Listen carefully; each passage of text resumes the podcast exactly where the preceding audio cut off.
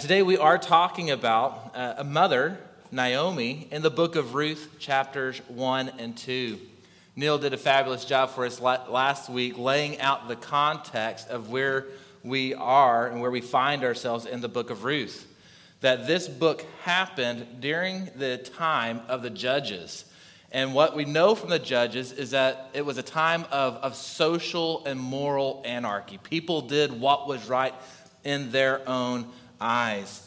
In fact, when you read the last few chapters of the book of Judges, it really does just, just make you ache with some of the wickedness and the brokenness that was happening within the time period here. And I think this is important for our own context because we also sometimes feel like we live in, in a time of social and moral anarchy. We see the evil around us. And I would dare say that if we knew half of the evil that took place within our own community, it'd make us want to like run to the mountains and live as hermits or behind a convent wall, just trying to escape it all. And I think it does pose this age-old question, is that when evil happens, is there any meaning? Is there any purpose behind the hardship? Is there any meaning? Is there any purpose behind the suffering, the trial, the evil that has happened? And this is an important question because many of you are feeling the effects of evil. Many of you have gone through, are currently going through, or soon will go through trials in this life.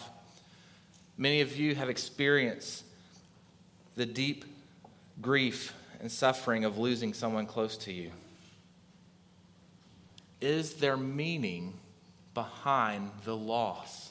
Is there meaning behind the suffering?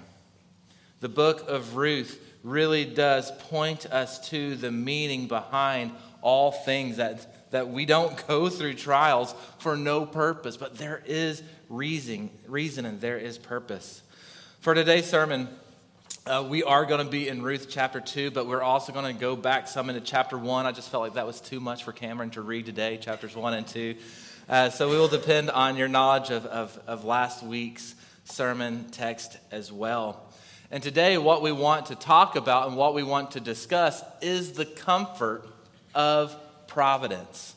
The comfort of providence. And you might say, well, that's great, Stephen, but, but what is providence? Providence is one of those words that is not found in the Bible. Like the word Trinity, it's nowhere found in Scripture. However, Uh, theologians and Christians over the centuries have developed these words to help us to understand what we see about God in the Scriptures. So what is providence? The best definition, hands down, of providence is actually found in a catechism called the Heidelberg Catechism. And this is the question that the catechism asks. What do you understand by the providence of God? How do we define the providence of God? And the catechism then, as catechisms do, it gives us the answer. It says, God's providence is his almighty and ever-present power, whereby, as with his hand, he still upholds heaven and earth and all creatures, so that government, that, so that governs them, that leaf and blade, rain and drought, fruitful and barren years, food and drink, health and sickness, riches and poverty. Indeed, all things come not by chance, but by his fatherly hand. Notice that last line. Nothing happens in this world by chance. Nothing happens in this world by fate. But all things, all things are governed by God's fatherly hand. Do you have an upcoming move due to a P C S or E T S? Guys, that's not an accident. Where you're going is not an accident, but it is governed by God's sovereign hand. Did you just get a diagnosis that has rocked your world or, or get, or get just bone-crushing news from somebody? What is going on in your life is not an accident. Because our God governs and he rules and he controls all things. Our God controls all things. I think when we say all things, we have to say, when we say all things, what do we mean? Well, whenever we say all things, we mean all things in nature. So if it is a sickness that you're experiencing, if it is, is it a natural disaster that you're experiencing, God is control all of nature. The book of Hebrews chapter one verse three says, "He is the radiance of God and the exact imprint of his nature.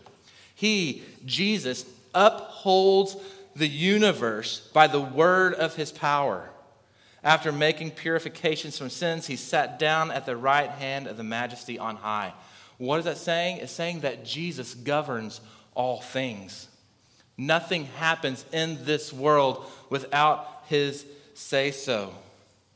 That's true in nature. In Matthew chapter ten, verse twenty-nine, Jesus is saying, "Aren't two sparrows sold for a penny?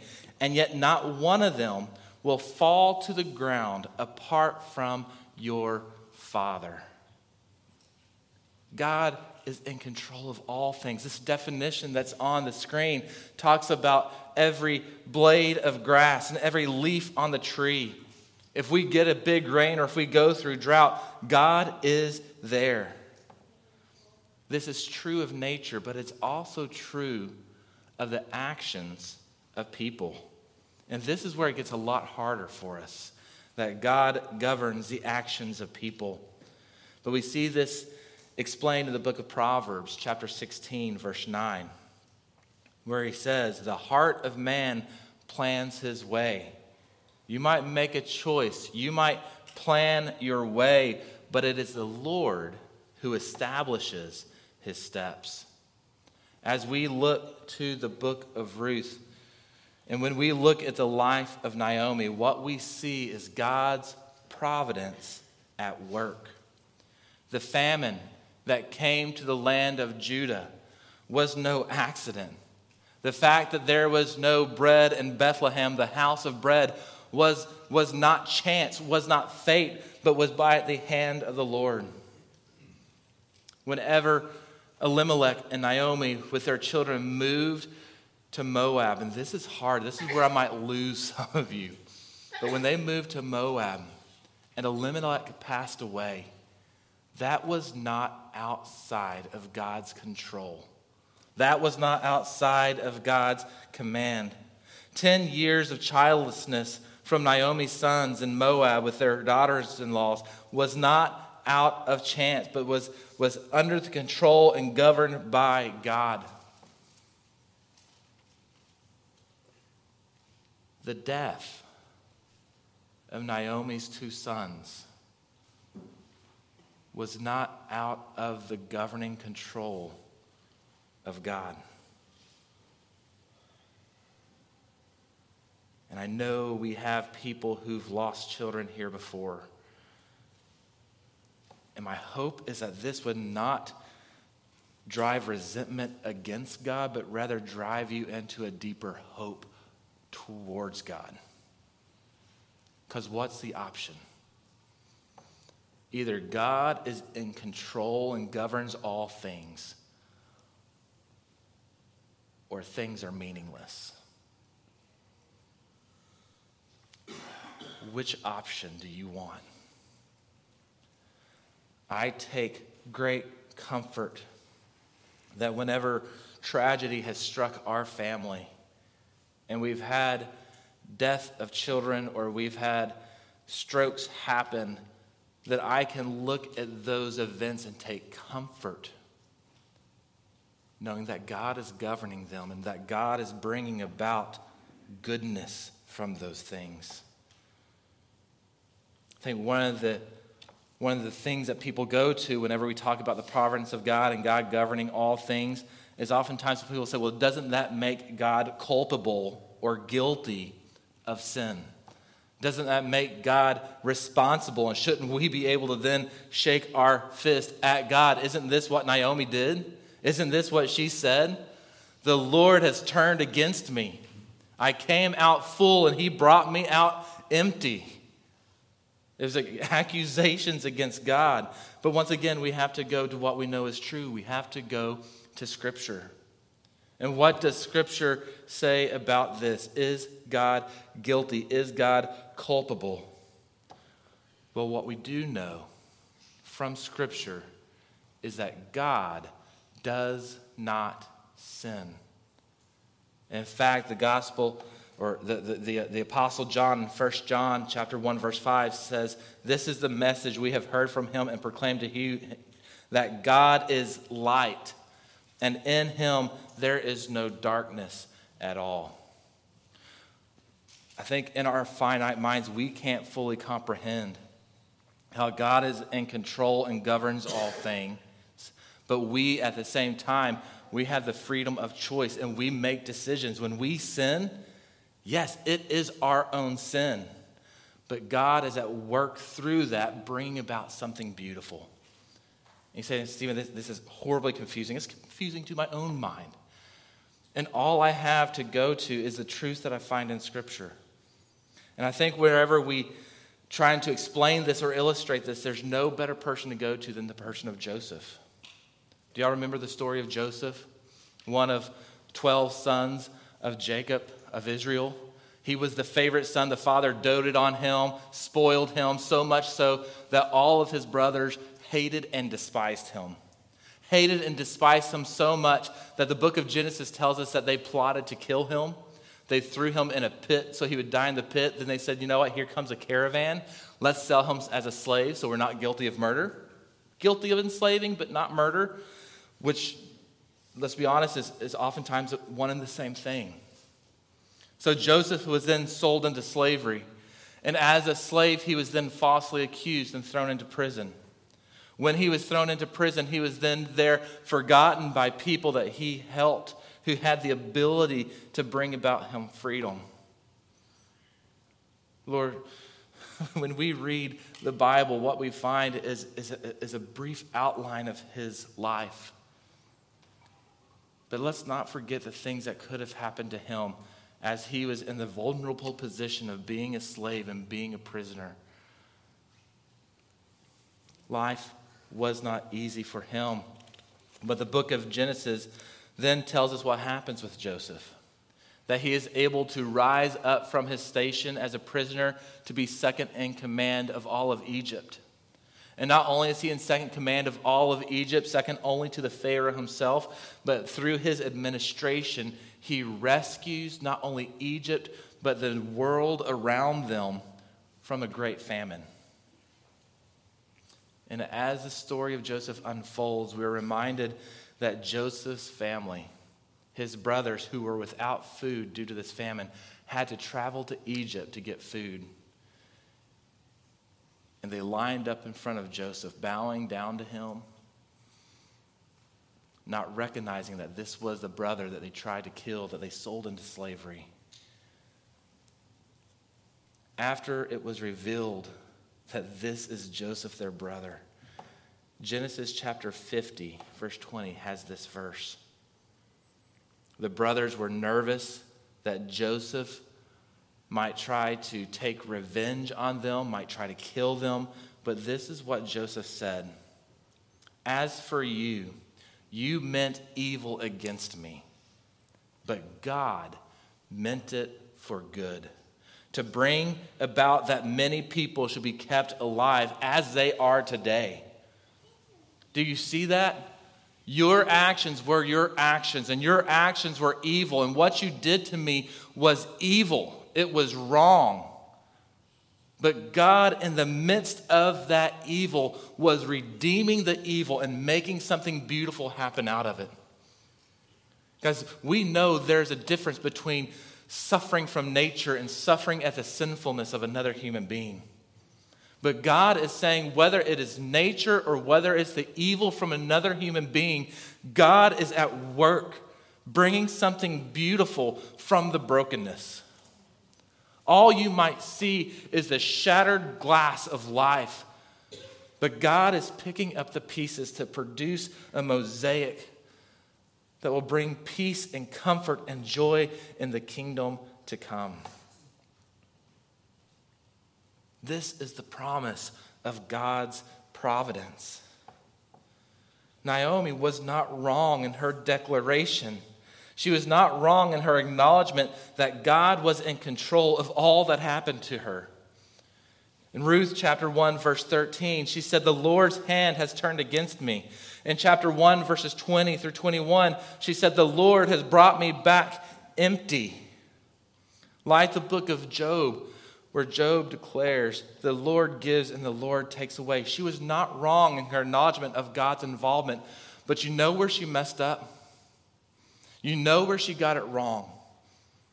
She got it wrong in that she did not see God's fatherly hand. Look at this definition. All things, that second to last line, all things come not by chance, but from his fatherly hand. Guys, that makes all the difference. It makes all the difference. A father's hand is loving. A father's hand should be kind. A father's hand should, should work for the good of the child. Your pain and your loss has meaning. Naomi's pain and her loss has purpose. There's, there's a great sermon by John Piper where he is talking about the sovereignty and the purpose of God. And it's based off of Second Corinthians chapter four, verses sixteen through eighteen. This is what the apostle wrote. I'll read the verses, and then I want to read uh, John Piper's quote. Second Corinthians four, sixteen through eighteen says this: "Therefore we do not give up. Even though our outer person is being destroyed, our inner person is being renewed day by day. For this momentary light affliction is producing for us an absolutely incomparable weight of eternal glory. So we do not focus what is seen." We don't focus on, on the loss, the pain, the grief, but rather we focus on, on what is unseen. "For what is seen is temporary, but what is unseen is eternal." And this is, this is what Pastor John wrote. He said, "This is what I mean by saying that every moment of your affliction is meaningful. It has meaning. It is doing something, causing something, bringing about something glorious. And you can't see it. The world can't see it. They think that you are tempted to think that this suffering is meaningless, but it's not. It's, it's doing something good." Paul, the Apostle Paul, he continues, responds, "Look to the things that are unseen. The promise of God, nothing in your pain is meaningless. It's all preparing, working for something, producing something, producing a weight of glory, a special glory for you. Just for you, because of that pain." You might hear that verse and you might say, "Stephen, but my, my affliction isn't light." To which the Apostle Paul, I think, would say, "Well, compared to what? Compared to the eternal weight of glory of what God is working in your life. He is doing something amazing.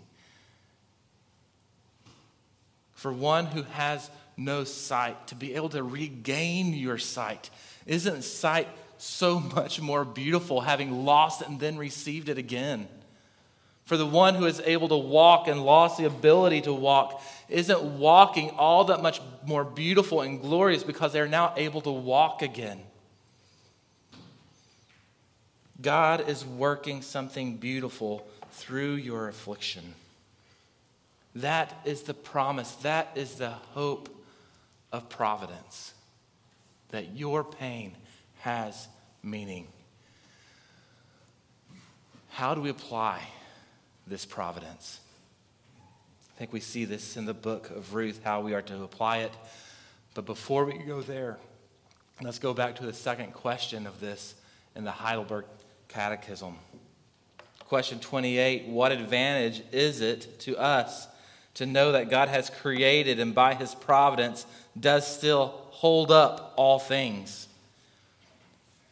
And he then answers that we may be patient in adversity, thankful in prosperity, and that in all things which may hereafter befall us, we place our firm trust in our faithful God and Father, that nothing shall separate us from his love, since all creatures are so in his hand that without his will, they cannot so much as move. How do we respond to adversity?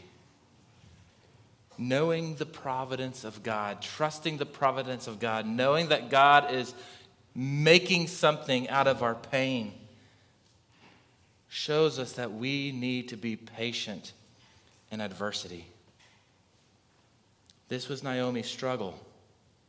She kept telling herself, God is against me. God is against me. God has struck me down. God has taken away from me. God has brought me back empty. She was not patient in the adversity. She did not have the trust to see what God was doing. Whenever you are going through your adversity, what are you telling yourself? What are you preaching to yourself? Are you heaping condemnation on yourself, putting blame on yourself? Are you, are you putting blame on other people and other situations? Are you shaking your fist at God? Or are you looking to God saying, God, I am going to trust you no matter what comes? It brings us patience in adversity.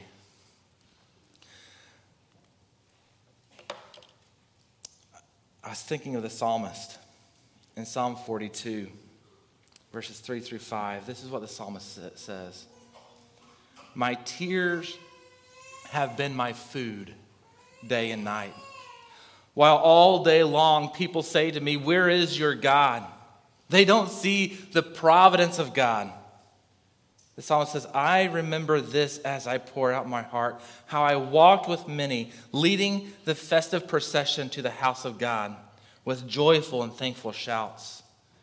And then he preaches this to himself.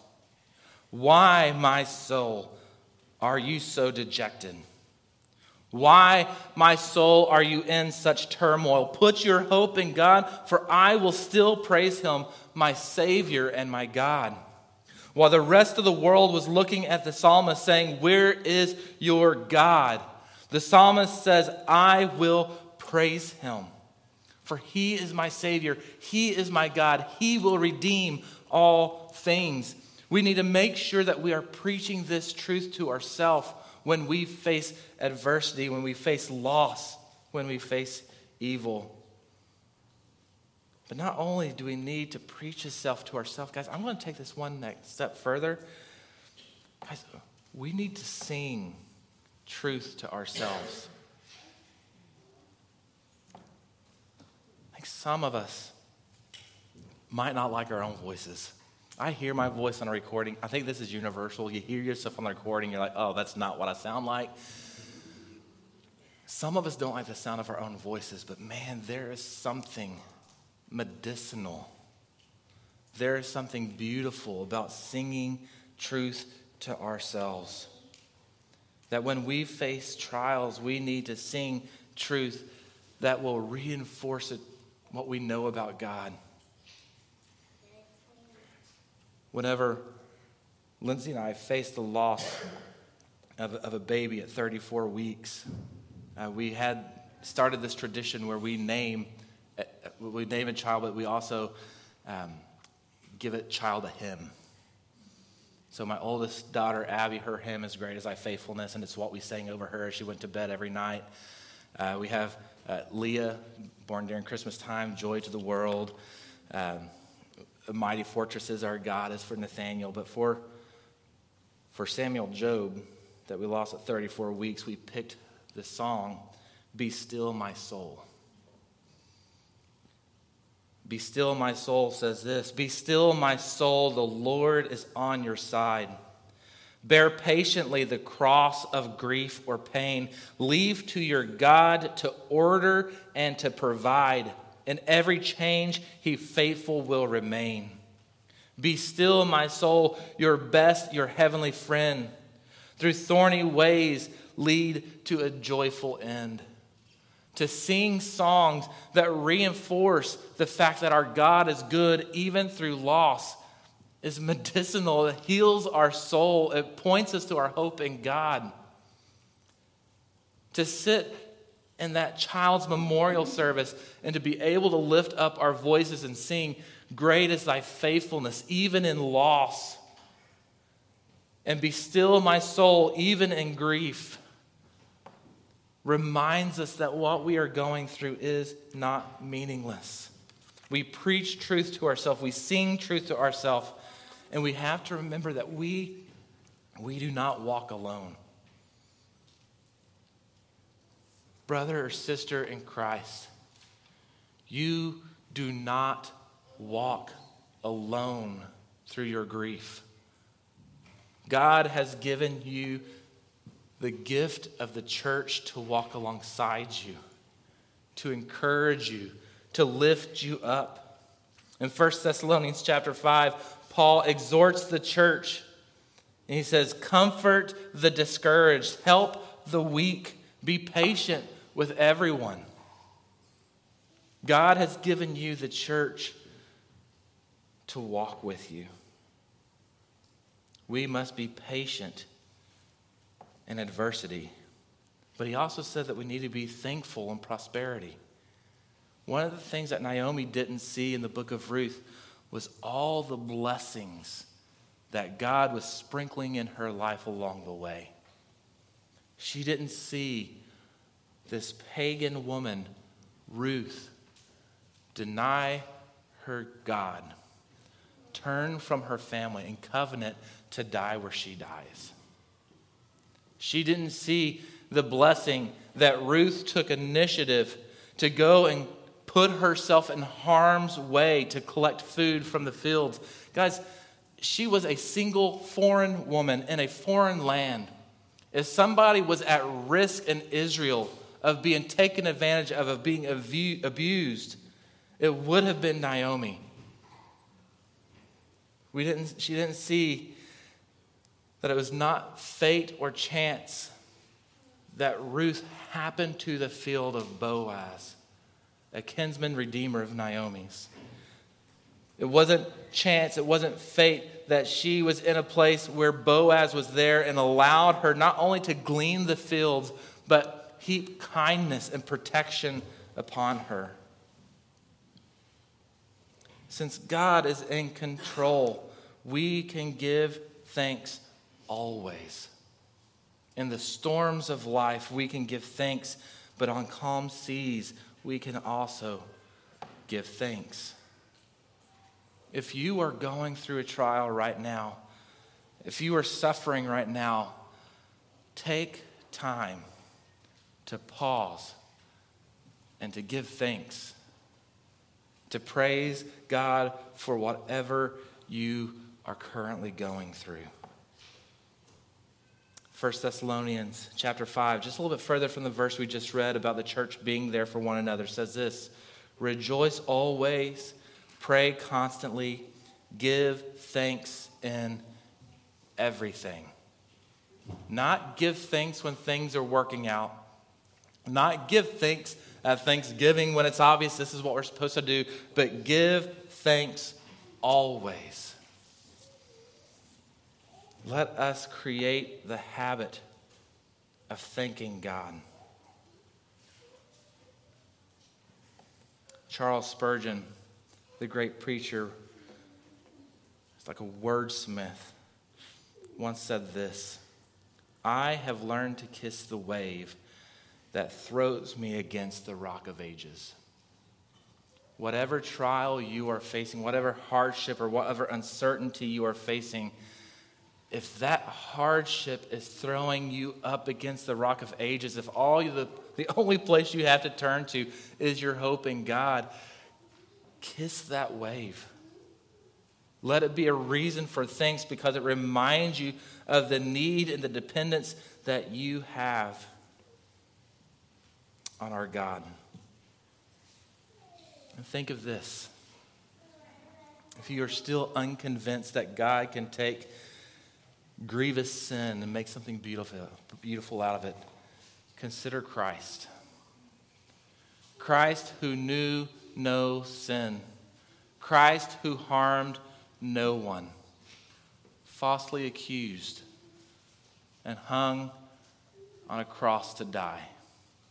Despised and rejected. No greater evil had ever been done. But did God have a purpose and a plan through the death of Christ? And the answer is yes.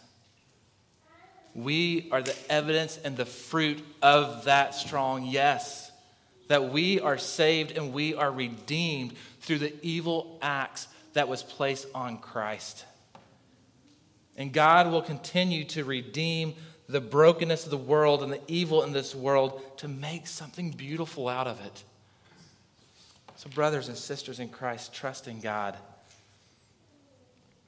Trust in God. Let's stand and pray.